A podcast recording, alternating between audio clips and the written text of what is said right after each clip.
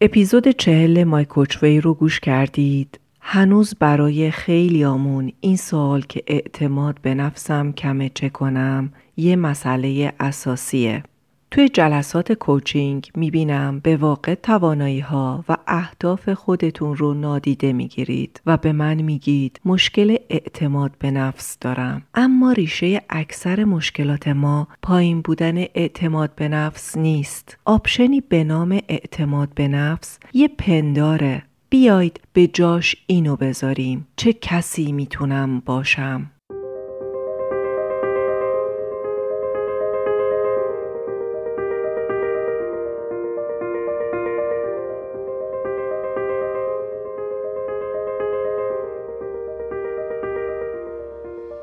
درود و سلام. به پادکست مای کوچوی خوش اومدین. من شیلا رزاخ کریمی میزبان شما در این پادکست هستم. حرفه من مربیگری یا به اصطلاح کوچینگ در زمینه توسعه و تعالی فردیه و دکترای کسب و کار با تخصص رهبری دارم. هدف از این پادکست روشن کردن مسائلیه که معمولاً هممون توی زندگی باهاشون دست و پنجه نرم می‌کنیم و یاد دادن روش خودمربیگری. خیلی خوشحالم که توی این راه با هم همراه میشیم. بریم سراغ اپیزود 44 با عنوان چه کسی میتونم باشم؟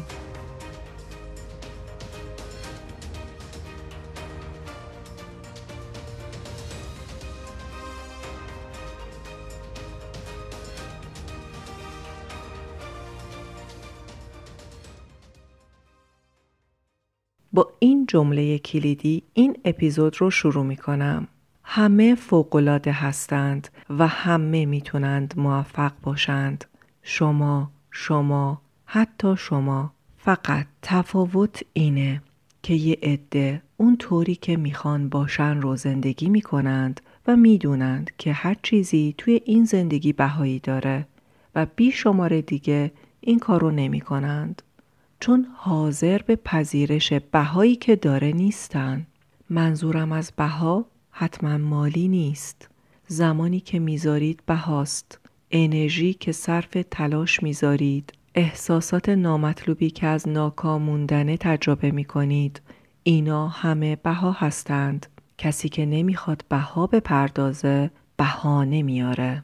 عقلانی سازی میکنه. میدونید خانم دکتر، من اصلا فکر کردم دیدم الان فرصت نمی کنم تمرینایی که میدید رو کامل انجام بدم. وقت کم دارم.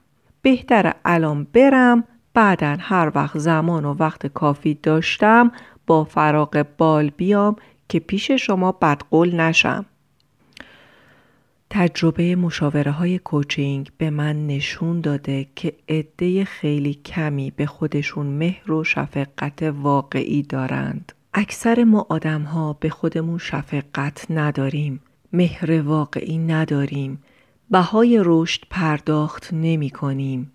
بله توی من بیچاره گیر هستیم و دلمون برای خودمون می سوزه، اما نمی خواهیم زحمت انجام تمرین ها رو به جون بخریم و مسئولیت پذیر باشیم. یه بهانه اصلی عده دیگه این میشه که من که توان پرداخت مالی ندارم و نمیتونم کوچ داشته باشم. اون عده دورا میستند. حتی توی همین پادکست که من از اول وعده کردم و قول دادم هر آنچه در توانم هست رو یاد میدم، چیزی نمی نویسن و حتی سؤالی مطرح نمی کنن. همونطور که از 8 اردیبهشت 99 که اولین پادکست رو آپلود کردم شاهد هستید، این پادکست تجاری نیست. پر واضح و بدیهیه. همونطور که یه پزشک آناتومی بدن انسان رو دقیق میشناسه، کسی هم که دکترای کسب و کار داره بیزنس مدل میشناسه. اما خودتون شاهد هستید که این پادکست تا اینجا تجاری نبوده. پیشنهادم اینه اگه قصد دارید خود مربیگری رو واقعاً زندگی کنید، تمرینات رو انجام بدید و پیشنهاد میکنم اپیزودها رو بارها گوش کنید. اگه واقع بینانه نگاه کنیم میبینیم که تمرینات خودمربیگری در طی روز زمان زیادی نمیگیره، ولی مقاومت برای انجام ندادن تمرین‌ها خیلی بالاست. میتونم حدس بزنم شمایی که دارید الان به این اپیزود گوش میکنید در یک نقطه از زندگیتون خواسته هایی داشتید اما دنبالش نرفتید. ازتون میخوام نگاه کنید ببینید چرا. برای خودتون بهانه نیارید که اعتماد به نفس ندارم. مهم اینه که شما اقدام کنید و از تلاش نایستید. تلاشتون رو انجام بدید. البته خیلی موافقم که این تلاش باید با ذکاوت انجام بشه و هوشمندانه باشه و هدفی که میذارید هدف مناسبی باشه، متناسب با توانمندی‌های شما، متناسب با علاقه‌مندی و پتانسیل هاتون باشه. مسیر غلط رو نرید و با ذکاوت و هوشمندی و تفکر انتخاب کنید و پر انرژی و با انگیزه را بیفتید، ولی وقتی راه رو انتخاب کردید از پا نشینید.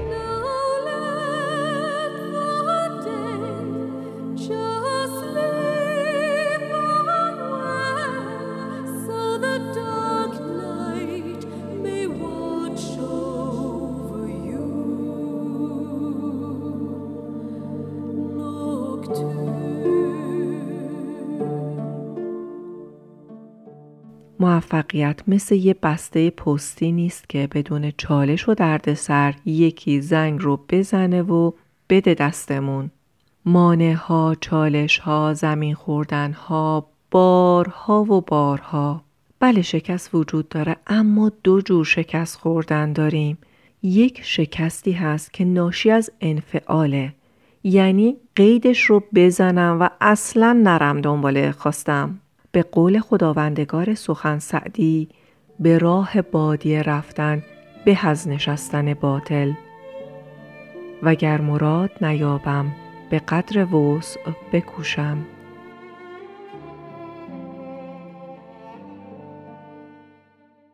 اما اون شکست دیگه شکست ناشی از فعالیت شماست، یعنی منفعل نبودید، فعالیت کردید ولی به مرادتون نرسیدید و ناکام موندید. شما کدوم نوع شکست رو انتخاب میکنید؟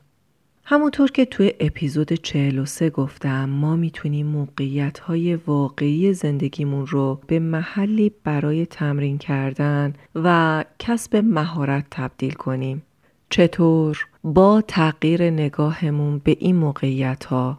با مثال برم جلو. اگه شما روزی خواستید تولید کننده پادکست باشید و یا اثری خلق کنید و در معرض دید عموم بذارید، این مژده رو بهتون میدم که با کامنت های مختلفی مواجه میشید.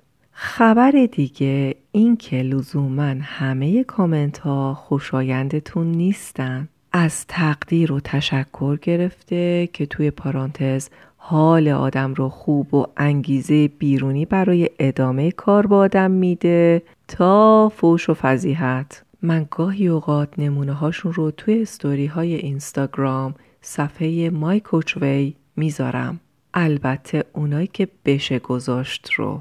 از همینجا از شما عزیزی که لطف و مهر به من دارید عذرخواهی میکنم که با دیدن بعضیاشون اذیت میشید و برای من می نویسید که ناراحت شدید، ولی هدف من دقیقاً همینه که حقایق رو ببینیم و مواجه بشیم با حقایق و با احساسات خودمون. همه بازخوردها و واکنشها و کامنتها همه بستری هستند که ما شاه اثر خودمربیگری رو خلق کنیم. پس چقدر خوبه بتونیم این ظرفیت رو پیدا کنیم که قدردان همشون باشیم. این که میگم به معنای واقعی در وجود خودمون قدردان باشیم، نه تصنعی و ظاهری.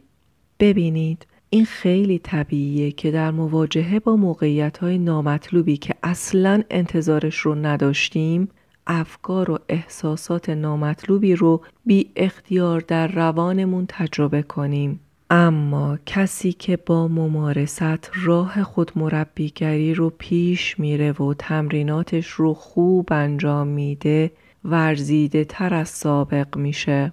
گستره تجربه احساسی و عاطفیش بیشتر از قبل میشه. دلایل متعددی داره که این همه تشویقتون میکنم به سمت خودشکوفایی و توسعه فردی و عملگرایی برید. دلیل اول همینه که توی این راه توسعه پیدا میکنید و براتون فرصتی پیش میاد پتانسیل هاتون رو محقق کنید، رشد کنید. تجربیات عاطفی بیشتری توی این راه کسب میکنید. دلیل دیگه این که ما میتونیم منهای زیادی رو توی خودمون پیدا کنیم و صاحبشون باشیم. سلفای زیادی که در ما مستتر هستند، تعارضات درونی خودمون رو کاوش و کشف کنیم. وقتی شما به این شیوه زندگی میکنید، بودنها، هویت‌های جدیدی از خودتون پیدا میکنید. زندگی مثل یک سفر خودشناسی میشه. یه قطعه نوشته از همسرم خسرو معصومی بخونم که خیلی دوست دارم.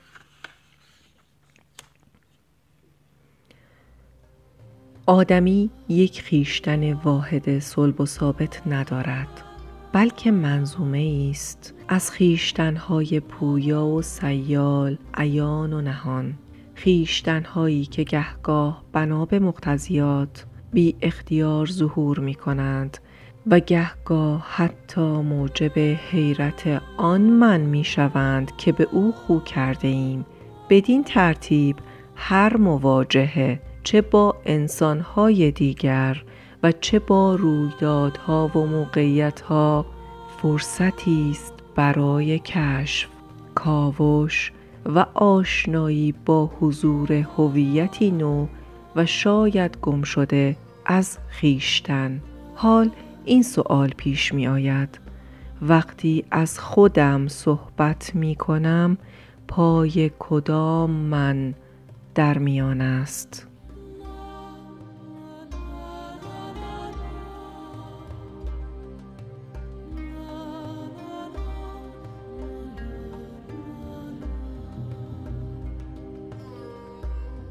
چه کسی میتونیم باشیم؟ خیلی از آدم‌ها تلاش نمی‌کنند چون از شکست می‌ترسند، نه اینکه تنبل باشند.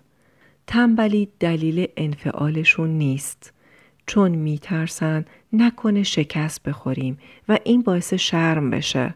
همین باعث میشه که اقدام نکنند. این به این معنا که دیکته نمی‌نویسند، مبادا یه غلط داشته باشند، برای همین هیچ وقت یاد نمیگیرند چطور دیکته بنویسند. الان روی صحبت من با شما که به این سبک فکر میکنید و خودتون رو از تجربیات زندگی محروم میکنید. بیایید همراه بشید، انجام بدید. اگه یه نگاه نقادانه سالم به همین پادکست داشته باشیم، میبینیم که من توی این اپیزود و قبلی ها اشتباهات لفظی دارم. مثلا شنونده‌ای برام نوشته بود تلفظ ق توی کلمه دقیقاً میره روی اعصابش، گویا مطابق اصول گویندگی درست تلفظ نمی کنم. از این بابت از صمیم قلب عذرخواهی می کنم. احتمالاً روی اصول دقیق نمیگم دقیقاً، ولی اون چیزی رو که بلدم رو دارم یاد میدم و قدردان کسی هستم که چیزی که بلده رو به من یاد بده و نقدم کنه. یادمه توی یکی از اپیزودها به جای حافظ گفتم سعدی و توی اپیزود بعدش اصلاح کردم. دیگه اینکه کوبش صدا، موسیقی کم، زیاد، سرعت تکلم کم یا زیاد، مخصوصا توی اونایی که انیمیشن دارند و خیلی اشکالات دیگه. ولی آیا دیگه پادکست تولید نکنم یا تولید رو بیشتر از این به تعویق بندازم؟ حالا صداهای بک‌گراند که خریدار و فروشنده های زیادی اون پشت با بلنگو میان داد میزنند که خریدارم رو سانسور میکنم و نمیشنوید اونا رو. شاید همین الانم که کلاغا اون بیرون دارن قارقار میکنند صداشون ضبط بشه. البته تشویق نمی کنم کار رو بی دقت و سرسری انجام بدیم بره. نه. دقت لازمه، اما نه جوری که فلج بشیم. انتهای اپیزود قبل قطعه‌ای از شعر حافظ رو با صدای اسطوره صدا استاد همایون شجریان شنیدیم که با پس و پیش شدن کلمات در مصرع بر آن سر است که از خاک ما بسازد خشت 2 سیلاب به شعر اضافه شده. این خوانش از نظر اهل شعر اشتباه بزرگی برای وزن شعر به حساب میاد، ولی کسی که داره صدا گوش میکنه میگه عجب صدای بی‌نظیر و شاهکاری، عجب توانایی، صدایی که نه تنها لطف خدادادیه بلکه نتیجه بی نهایت تمرین و تکراره. من که 100 بار گوش کردم این قطعه رو و قدردان و سپاسگزار همایون عزیز هستم. اجرای همین یک بیت خودش برای من درس‌های بزرگی داشت.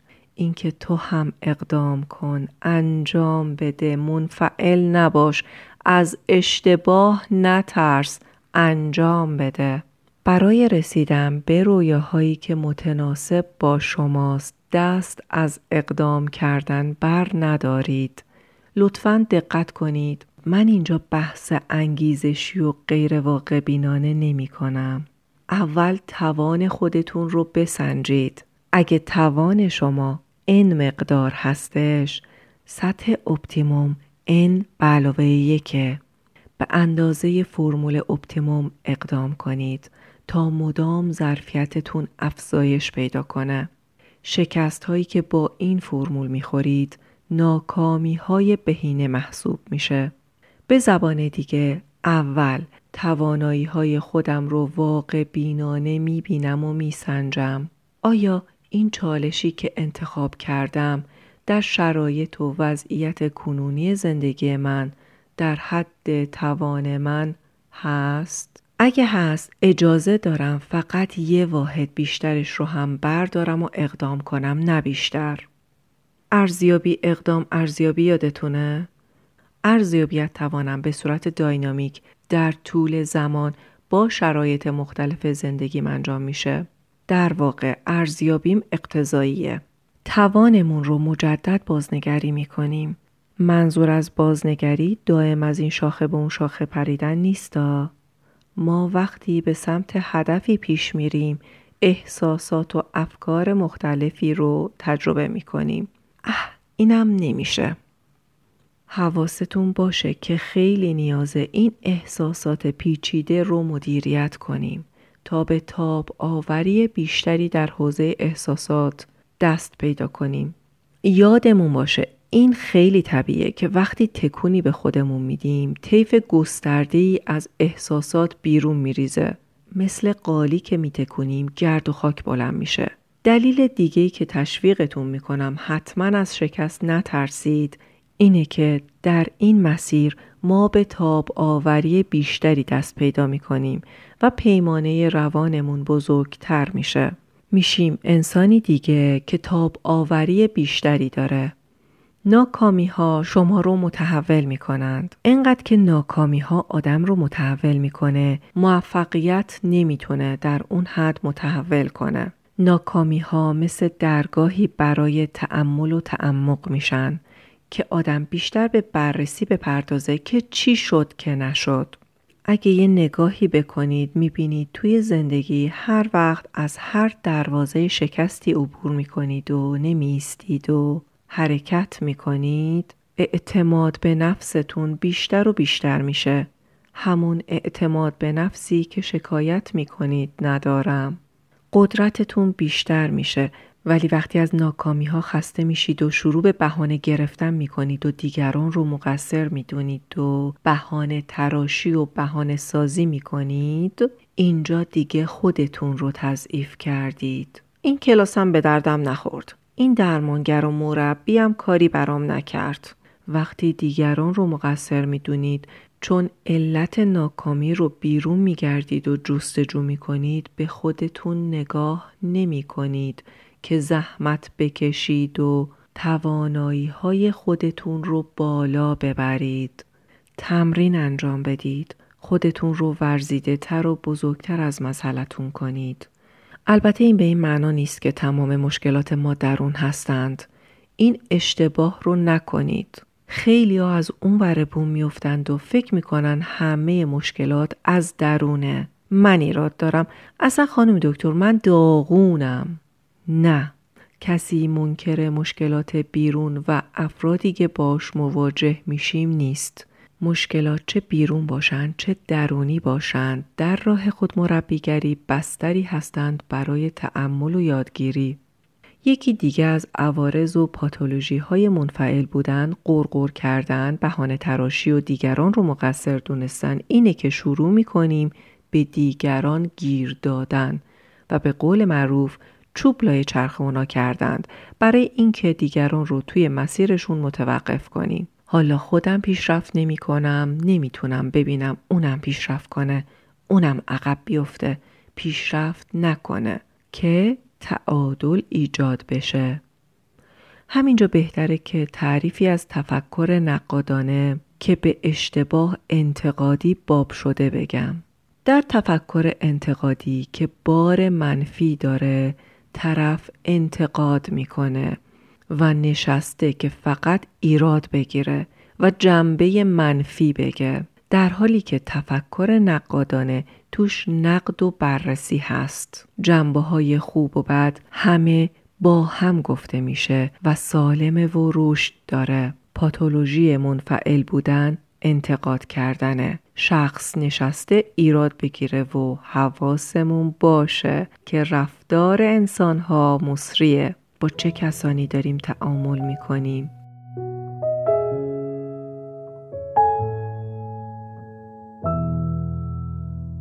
جمع‌بندی کنم.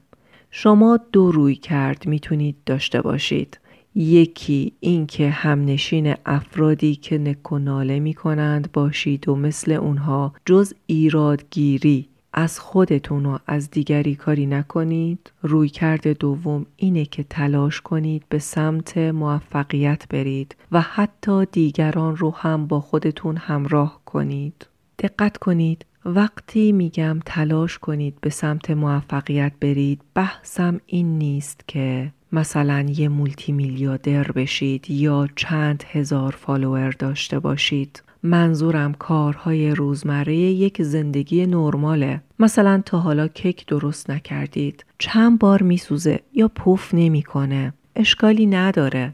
یا مثلا به هم میگید که با همسرم نمیتونم با مهر و قربون صدقه صحبت کنم. برو از گوگل جملات عاشقانه سرچ کن و بنویس و بلند بلند تمرین کن تا بتونی بگی. چندین ساعت توی آشپزخونه مشغول باش تا یک غذای جدید بپزی. یه بار خراب میشه، دو بار خراب میشه، بار سوم بهتر میشه. یک کتاب بخون و خلاصش کن. دارم تشویق میکنم نسخه های دیگه خودتون رو تجربه کنید. من یک آشپزم، نویسندم، نقاشم، پادکسترم، مدیرم، همسرم و اینو عملاً به خودتون نشون بدید که من کسی هستم که حتی اگه چند بار ناکام بشم و شکست بخورم، بازم اقدام میکنم و انجام میدم.